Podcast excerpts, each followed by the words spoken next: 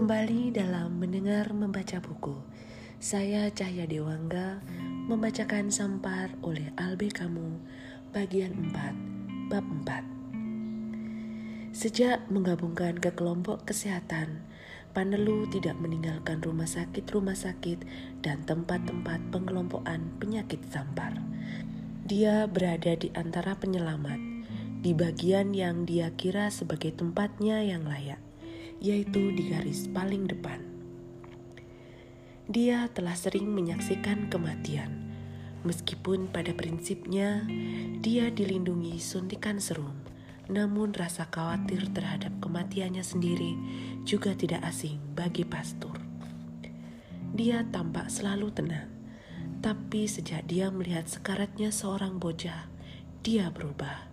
Di wajahnya berangsur mulai terlihat satu tekanan pada suatu hari, sambil tersenyum, dia berkata kepada Rio bahwa dia sedang menyiapkan sebuah renungan berjudul "Dapatkah seorang pastor berkonsultasi kepada seorang dokter?" Waktu itu, Dokter Rio mendapat kesan bahwa renungan itu berupa sesuatu yang lebih serius dari yang diceritakan Panelo. Karena sewaktu dokter berkata ingin mengetahuinya lebih lanjut, Pandelu menjawab bahwa dia harus berkhotbah dalam suatu misa untuk para lelaki. Pada kesempatan itulah, dia akan memaparkan beberapa pendapatnya. Saya harap Anda datang, dokter. Temanya pasti menarik bagi Anda. Pastor itu menyampaikan khotbah keduanya pada suatu hari yang berangin kencang. Terus terang, yang hadir lebih sedikit daripada khotbah pertama. Sebabnya, tontonan semacam itu tidak lagi memiliki daya tarik kebaruan bagi penduduk kota kami.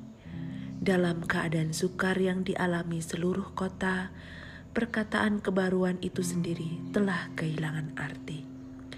Lagi pula, kalau mereka tidak meninggalkan sepenuhnya kewajiban-kewajiban agama, atau kalau mereka tidak menjajarkan kewajiban tersebut dengan kehidupan pribadi yang sama sekali tidak jujur, kebanyakan penduduk lebih mengganti tugas-tugas keagamaan yang biasa. Misalnya mengikuti misa dan sebagainya dengan kepercayaan tahayul yang sering kali sangat keterlaluan. Mereka lebih suka memakai kalung pelindung atau jimat santu roh daripada menghadiri misa. Sebagai contoh, dapat disebutkan kebiasaan penduduk yang sudah mendarah daging terhadap ramalan-ramalan. Memang mereka tetap berharap penyakit berhenti suatu saat di musim semi, dan tak seorang pun bermaksud bertanya kepada lainnya mengenai ketepatan lamanya epidemi. Karena semuanya yakin bahwa epidemi tidak akan berlangsung lama, tapi semakin hari berlalu, penduduk mulai khawatir kalau-kalau kemalangan itu betul-betul tidak dapat berhenti. Dan waktu itu pula berakhirnya epidemi merupakan pusat dari segala harapan. Begitulah penduduk saling bertukar berbagai ramalan yang berasal dari dusun atau santu-santu gereja Katolik. Perusahaan-perusahaan percetakan kota Ohan segera melihat keuntungan yang dapat ditarik dari suasana kegilaan terhadap ramalan ini. Mereka menyebarkan sejumlah besar teks ramalan-ramalan tersebut. Ketika ternyata bahwa rasa ingin tahu penduduk masih belum terpuaskan, percetakan-percetakan mengadakan riset, mencari-cari bahan di perpustakaan kota, mencari dalam sejarah kejadian-kejadian yang bisa diceritakan sebagai bahan-bahan ramalan untuk diterbitkan dan dijual. Dan ketika buku-buku sejarah itu sendiri telah kehabisan sumber, percetakan-percetakan memesannya kepada para wartawan yang kemudian ternyata menunjukkan kemampuan yang tidak kalah dari rekan-rekan mereka di abad-abad silam. Ramalan-ramalan tertentu bahkan terbit sebagai cerita bersambung di koran-koran. Itu dibaca dengan perhatian sama besarnya seperti cerita-cerita percintaan yang biasa ditemukan di masa-masa sebelum epidemi. Beberapa ramalan itu berdasarkan perhitungan-perhitungan aneh yang melibatkan tanggal-tanggal tahun itu. jumlah orang yang meninggal dan bulan-bulan yang lewat dalam kekuasaan Sampar. Ramalan-ramalan lain membuat perbandingan dengan sampar-sampar dahsyat yang pernah terjadi dalam sejarah, lalu mendapatkan kemiripan-kemiripan. Ramalan itu disebutkan bertahan atau stabil. Kemudian melalui perhitungan-perhitungan yang tidak kalah anehnya, mereka mengira menemukan pelajaran-pelajaran yang dapat diterapkan pada peristiwa sampar waktu itu. Tapi tidak bisa diingkari bahwa yang paling digemari umum adalah ramalan-ramalan yang mempergunakan bahasa wahyu, mengatakan serentetan peristiwa yang masing-masing telah dialami kota Ohan dan keragaman yang memungkinkan berbagai macam penafsiran. Demikianlah Nostradamus dan Santa Ujil dibaca setiap hari dan selalu memberi hasil yang sama seperti semua jenis ramalan. Selebaran demikian yang dicetak di Ohan juga menenangkan bagi penduduk. Hanya samparlah yang tidak menenangkan. Jadi tahayul ini menggantikan agama bagi penduduk kota kami. Karena itulah Pastor Panelu berkhotbah di gereja yang tidak penuh. Sewaktu Riu tiba di malam khotbah itu, angin menelusup melalui pintu masuk dan menjadi udara bebas berputar di antara hadirin. Gereja dingin dan sepi. Ryu mengambil tempat di antara para hadirin yang hanya terdiri atas para lelaki. Suasana lebih tenang daripada khotbah yang pertama. Beberapa kali hadirin merasakan adanya keraguan-raguan dalam pidato pastor. Dan satu hal yang aneh, dia tidak lagi mengatakan Anda sekalian, melainkan kita. Tetapi sedikit demi sedikit suaranya menjadi lebih tegas. Dia mulai mengingatkan, Sejak berbulan-bulan Sampar berada di antara kita, sekarang setelah mengenalnya lebih baik, karena telah melihatnya berkali-kali duduk, makan bersama kita, atau di samping tempat tidur mereka yang kita cintai, berjalan di dekat kita, dan menunggu di tempat kita bekerja. Barangkali kita lebih mengerti apa yang berulang-ulang dia katakan, yaitu ucapan yang pada saat-saat kejutan pertama mungkin tidak kita perhatikan. Pastor meneruskan bahwa apa yang dia katakan dalam khotbahnya di mimbar itu juga beberapa bulan lalu tetap merupakan kebenaran. Setidak-tidaknya demikianlah keyakinan pastor itu. Tetapi sebagaimana kita bisa terjadi pada semua orang, dia telah memikirkan serta memaparkan kebenaran itu dengan cara yang terlalu tajam. Bagaimanapun juga, dalam segala sesuatu selalu ada yang dapat diingat. Percobaan yang paling kejam pun merupakan satu keuntungan bagi umat Kristen. Justru yang harus dicari umatnya adalah hikmahnya. Terbuat dari apa keuntungan tersebut dan bagaimana menemukan hikmah tersebut. Pada waktu itu di keliling Rio, orang-orang tampak terhenyak di bangku-bangku, diam sesantai mungkin. Salah satu dari pintu yang berlapiskan ketebalan bergerak perlahan. Seseorang menahannya Perhatian Ryu tersita oleh kesibukan itu sehingga hampir tidak mendengar pastor meneruskan khotbahnya. Isinya kurang lebih begini. Kita tidak perlu mengerti kejadian yang ditimbulkan sampar, tetapi kita harus berusaha menarik pelajaran darinya. Menurut dia, tidak ada yang perlu dijelaskan. Demikian kira-kira yang dimengerti Ryu. Lalu kembali perhatiannya terpusat ketika dengan keras Panelu mengatakan bahwa hal-hal yang berhubungan dengan Tuhan ada yang dapat dijelaskan, namun ada pula yang tidak. Tentu saja ada kebaikan dan kejelekan, dan biasanya dengan mudah orang bisa menjelaskan apa yang memisahkan keduanya. Tapi di antara kejelekan mulailah kesukaran. Misalnya ada kejelekan yang kelihatannya memang diperlukan, dan ada kejelekan yang tidak berguna ada denjuan yang terjun ke neraka, ada kematian seorang anak. Karena apabila lelaki yang tidak menghormati wanita dimusnahkan, maka penderitaan seorang anak tidaklah bisa dimengerti. Dan yang sebenarnya, di dunia ini tidak ada yang lebih penting dari penderitaan anak-anak. Kengerian yang ditimbulkan penderitaan itu dan sebab-sebabnya yang harus ditemukan. Pada waktu-waktu normal, Tuhan mempermudah segalanya. Sampai di saat-saat awal peristiwa epidemi, beragama bukanlah merupakan hal yang sukar. Padahal sekarang Tuhan memojokkan kita. Kita berada di dalam kurungan dinding sampar, dan di bawah bayangan kematian itu, kita harus menemukan keuntungan kita. Pastor Panelu bahkan menolak kesempatan mudah yang memungkinkan dia memanjat dinding. Sebenarnya dia bisa berkata bahwa kenikmatan langgeng menunggui anak yang meninggal karena sampar dapat menebus penderitaannya. Tetapi sesungguhnya lah Pandelu tidak mengetahui apa pun mengenai hal itu. Memang, siapakah yang bisa memastikan bahwa kebahagiaan langgeng akan mengimbangi rasa sakit manusia yang sesaat pun? Yang bisa memastikan hal itu tentulah bukan seorang Kristen, bukanlah pengikut Kristus yang mengenal rasa sakit pada keseluruhan tubuh dan jiwanya. Tidak, pastor tetap tinggal terpojok di dinding, setia pada kebesaran lambang segala penderitaan, tubuh yang tersiksa disalib, berhadapan dengan sekaratnya seorang anak, dan hari itu, tanpa rasa takut, dia berkata kepada hadirin di gereja, Saudara-saudaraku, saatnya telah tiba harus percaya atau mengingkari segalanya. Dan di antara Anda sekalian, siapa yang berani mengingkari segalanya itu? Selintas terpikir oleh Ryu bahwa pastor mendekati bid'ah. Tetapi Ryu tidak sempat mengikuti pikirannya, karena pastor itu telah meneruskan berkata dengan lantang dan pasti bahwa pemerintah dan tuntutan yang luhur itu adalah keuntungan umat Kristen juga merupakan nilai umat Kristen.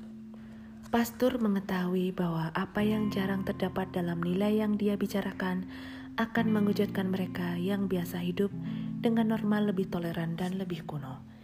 Tapi agama pada masa epidemi sampar tidak bisa sama seperti agama di waktu-waktu normal. Seandainya Tuhan dapat mengakui bahwa menghendaki supaya jiwa beristirahat serta senang dalam alam kebahagiaan, maka dia menginginkan agama itu istimewa di saat-saat kemalangan yang sedemikian dahsyat.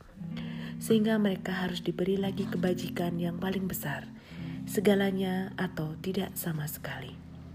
Seorang pengarang yang bukan ahli agama di zaman lalu menduga telah membocorkan rahasia gereja dengan pernyataan itu.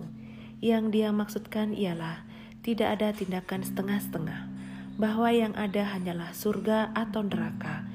Seorang bisa selamat atau dihukum tergantung pilihan masing-masing. Menurut Pandelu, itu adalah bid'ah yang hanya mungkin timbul dari jiwa yang kacau. Karena purgatori memang ada, tetapi pastilah ada masa-masa di mana purgatori itu tidak terlalu diharapkan. Ada masa-masa di mana orang tidak bisa membicarakan dosa-dosa yang dapat dimaafkan semua dosa yang tidak terampuni dan semua kemasa bodohan adalah kejahatan. Itulah maksudnya semua atau tidak sama sekali. Panelu berhenti melalui bawah pintu. Sekarang Ryu mendengar lebih jelas keluhan angin di luar yang rupanya bertambah kencang. Kemudian pastor mengatakan bahwa nilai penerimaan mutlak yang dia sebut semula tidak bisa dimengerti dalam arti terbatas seperti biasanya. Bahwa itu bukan kepasrahan yang lumrah, tetapi juga bukan rasa rendah hati yang sukar. Itu kerendahan hati, namun satu kerendahan hati yang sukarela. Memang penderitaan seorang anak sangat menghina jiwa dan hati Sebab itulah kita harus menelusup ke dalamnya.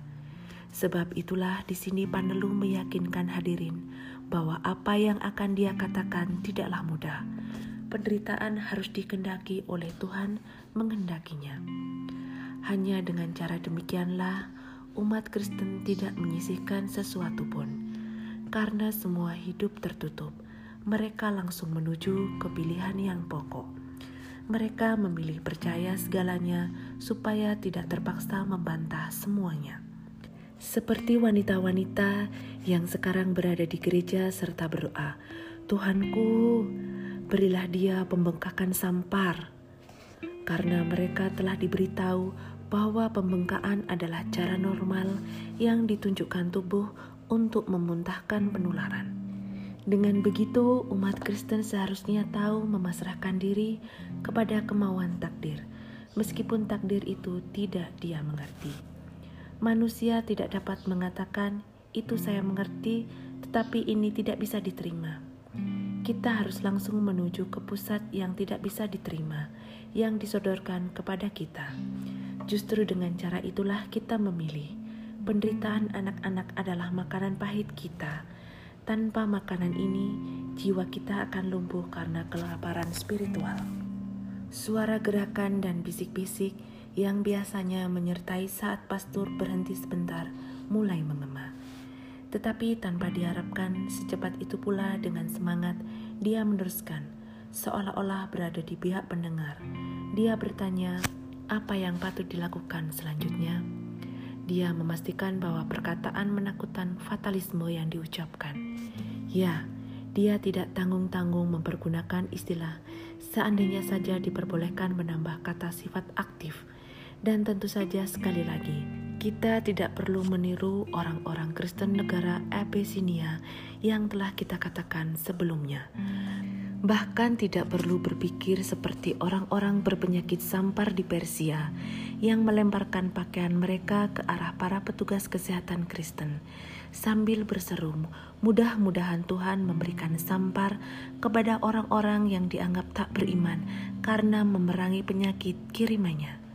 Sebaliknya, kita tidak perlu pula meniru pastor-pastor di Mesir pada saat epidemi sampar di abad lalu mereka memberikan hosti dengan menggunakan capit supaya tidak langsung menyentuh mulut-mulut basah serta panas yang dikira menjadi sarang penularan.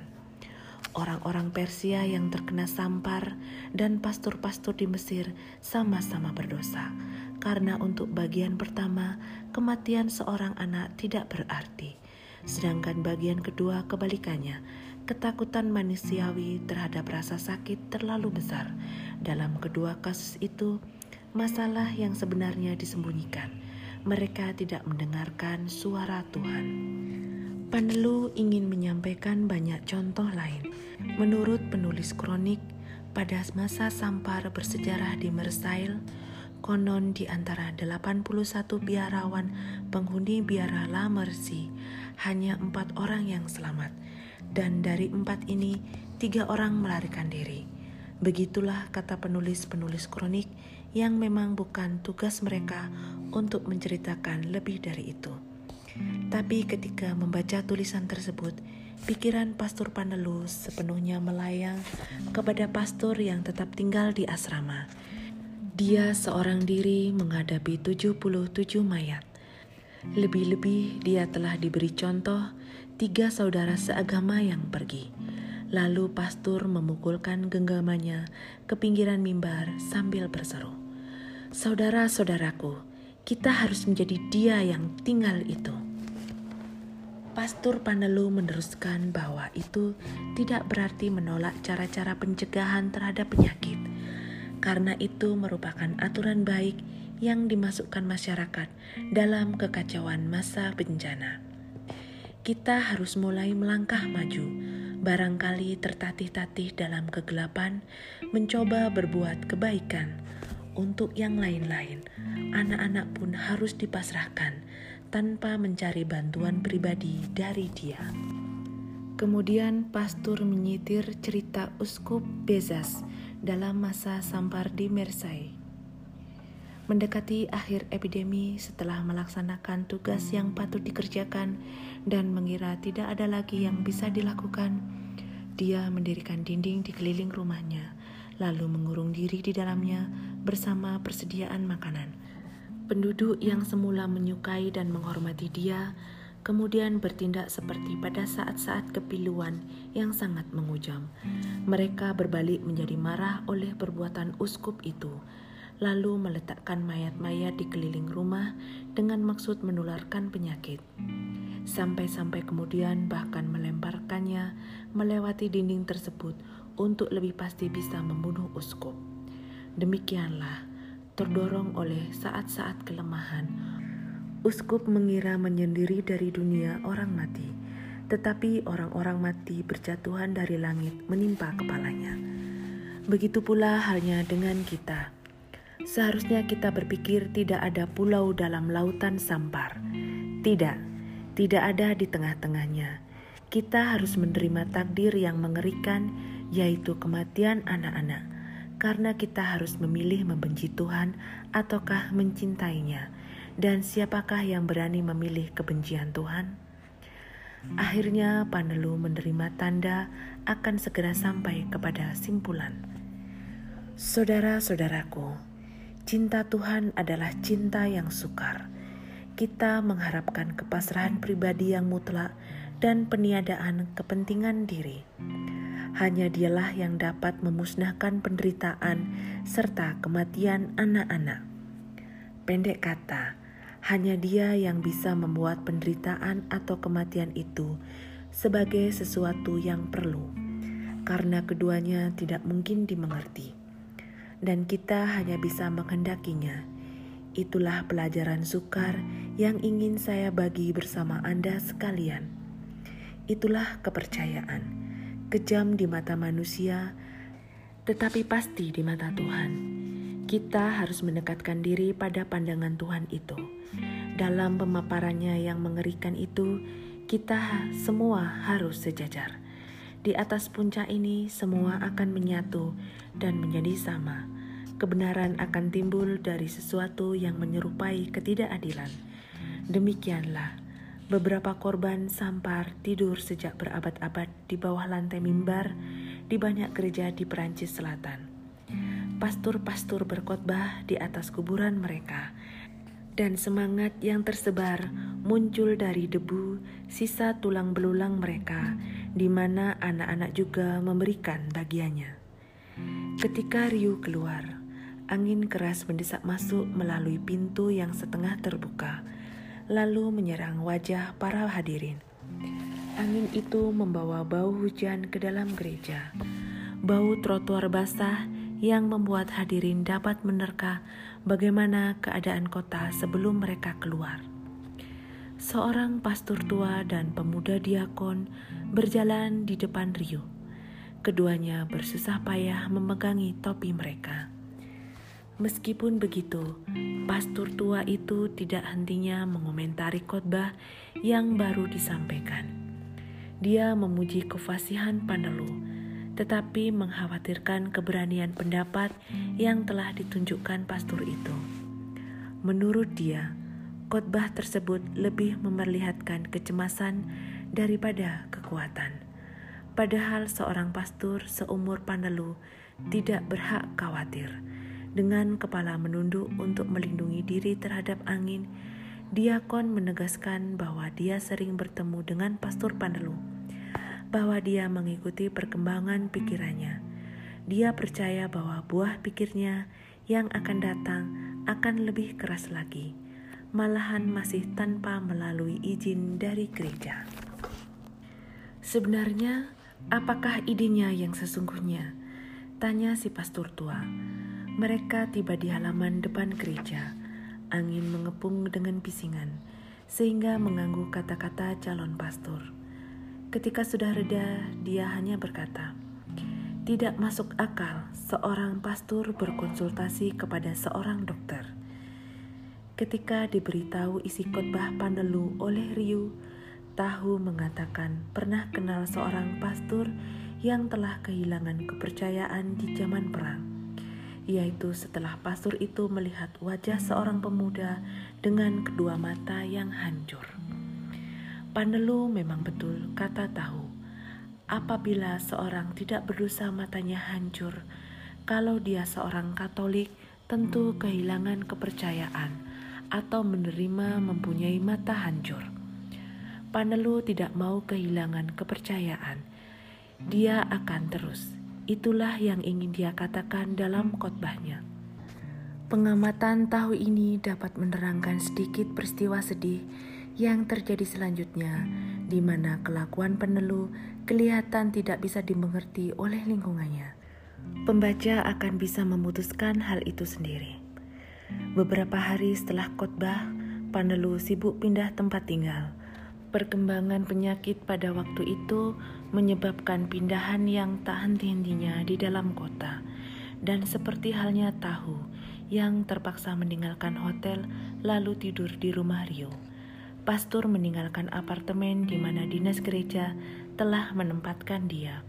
Dia mondok di rumah seorang wanita yang biasa berhubungan dengan gereja, serta yang hingga saat itu selamat dari jangkauan sampar. Selama pindahan, pastor merasa bahwa kelelahan dan kecemasannya bertambah. Karena itulah dia kehilangan rasa hormat ibu kosnya. Pada waktu itu, ketika wanita itu menunjukkan kebaikan-kebaikan ramalan Santa Ojil, Pastor Panelu agak memperlihatkan ketidaksabaran, yang jelas disebabkan karena kelelahannya. Sesudah kejadian itu, berkali-kali dia berusaha mendapatkan sekurang-kurangnya sikap netral dari si empunya rumah, tapi tidak berhasil.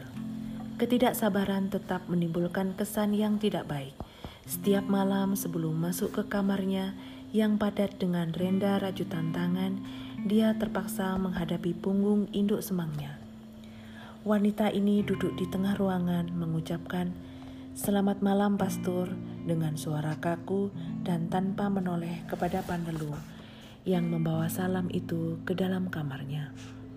Pada malam seperti itulah ketika berangkat tidur, Panelu merasa kepalanya sakit sekali Demam yang tersekap sejak berhari-hari mendadak deras mengaliri pergelangan tangan dan pelipisnya. Kejadian berikutnya diketahui hanya melalui cerita ibu kosnya. Wanita itu bangun pagi-pagi seperti biasanya. Beberapa waktu berlalu, karena heran tidak melihat pastor keluar, meskipun ragu-ragu, dia memutuskan untuk mengetuk pintu kamar pastor. Wanita itu melihat pastor masih terbaring dan berkata kepadanya bahwa semalaman tidak bisa tidur. Dia menderita sesak napas, wajahnya tampak lebih merah dari biasanya.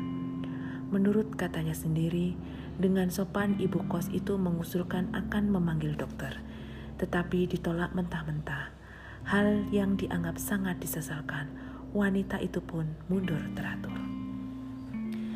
Sesudah itu, pastor menyuruh pembantunya memanggilnya kembali. Panelu minta maaf atas sikapnya tadi, memberitahu bahwa yang dia derita bukan sampar, bahwa dia tidak merasakan satupun gejala tersebut. Yang dirasakan hanyalah kelelahan sementara. Dengan tegas wanita itu menjawab bahwa usulnya tidak berdasarkan kekhawatiran semacam itu bahwa dia tidak memikirkan kesehatannya sendiri yang berada di tangan Tuhan, tetapi dia memikirkan kesehatan pastor, sebab dia merasa bertanggung jawab. Karena Panelu tidak menambahkan suatu kata pun, wanita itu mengusulkan lagi akan memanggil dokter. Rupanya dia ingin menunaikan kewajibannya sebaik mungkin. Tetapi pastor menolak lagi sambil menambahkan keterangan-keterangan yang dia anggap terlalu membingungkan oleh si empunya rumah. Dia mengira mengerti bahwa pastor menolak konsultasi karena itu tidak sesuai dengan prinsip-prinsipnya. Justru tampaknya tidak jelas. Ibu kos itu menyimpulkan bahwa demam mengacau pikiran pastor. Kemudian dia tidak berbuat apa-apa selain hanya membawakan minuman tisan buat si sakit. Namun dia tetap ingin memenuhi sebaik-baiknya kewajiban yang dibentuk keadaan, yaitu dengan menengok pastur setiap dua jam sekali. Kegelisahan pastur berkelanjutan sepanjang hari. Ini sangat mencemaskan pemilik rumah. Si sakit menyingkap selimut, lalu menutupkan kembali ke seluruh tubuhnya. Dia terus-menerus mengusapkan tangan ke dahinya yang basah barangkali bangkit untuk mencoba melepaskan batu yang mencekik seperti disentakkan, basah dan parau. Seolah-olah dia bergulat hendak mengeluarkan bulatan kapas yang menyesakkan, yang menyumbat di dasar tenggorokannya. Akhir dari setiap krisis itu, pastor menyatukan diri terbaring kembali, kehabisan tenaga. Kemudian dia bangkit lagi sejenak memandang ke depan dengan tatapan mata kaku yang lebih hebat dari kegelisahan sebelumnya. Namun wanita itu masih ragu-ragu untuk memanggil seorang dokter karena khawatir akan membuat pastor tidak bersenang hati. Siapa tahu penyakit itu tidak lebih dari serangan demam. Bagaimanapun dahsyat kelihatannya. Tapi pada sore hari, dia berusaha berbicara kepada pastor dan hanya mendapat jawaban beberapa kata yang kacau. Wanita itu mengulangi tawarannya memanggil dokter. Lalu pastor bangkit. Setengah tercekik dia menjawab jelas bahwa dia tidak menghendaki seorang dokter. Waktu itu pemilik rumah memutuskan akan menunggu hingga keesokannya.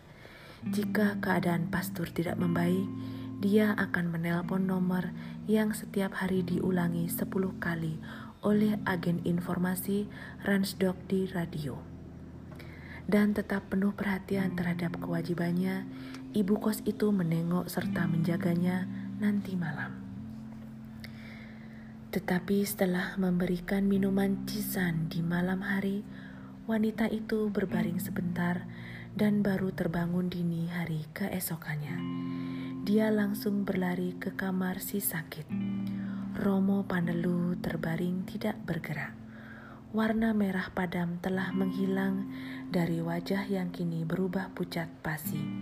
Lebih mencekam lagi karena pipinya masih terbentuk penuh.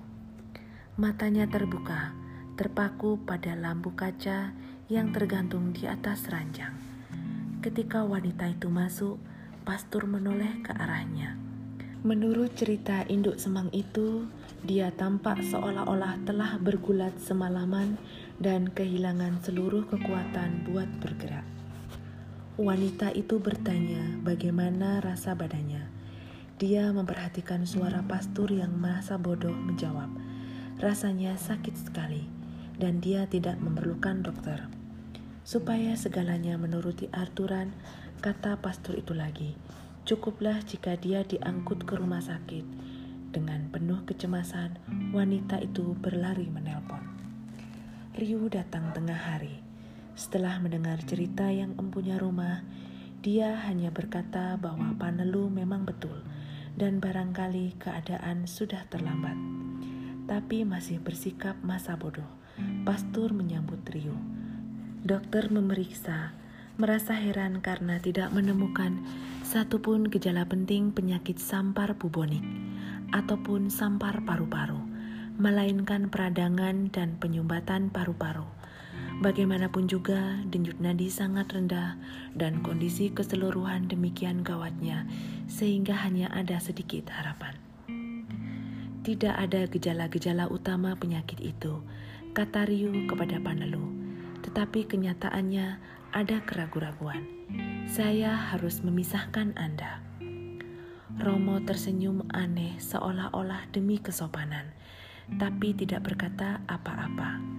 Ryu keluar untuk menelpon, lalu kembali. Dia memandang kepada pastor. Saya akan menemani Anda, katanya lembut. Romo tampak lebih bertenaga, menoleh ke arah dokter. Semacam kehangatan kembali menghuni matanya.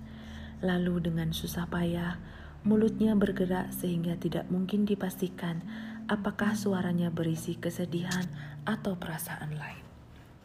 Terima kasih, tapi para pastor tidak pernah mempunyai kawan. Mereka telah memberikan semua yang dia miliki kepada Tuhan. Dia minta patung salib yang dicantelkan di atas kepala tempat tidur.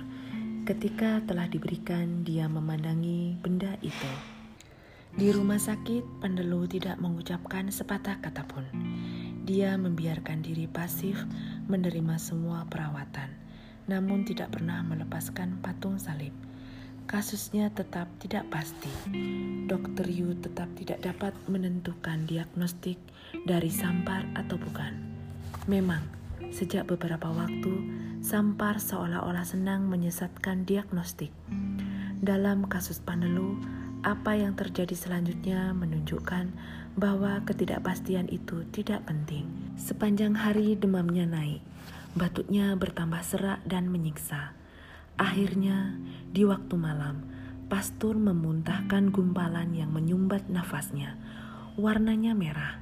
Bahkan ketika demam mencapai puncaknya, pandangan Panelu tetap masa bodoh.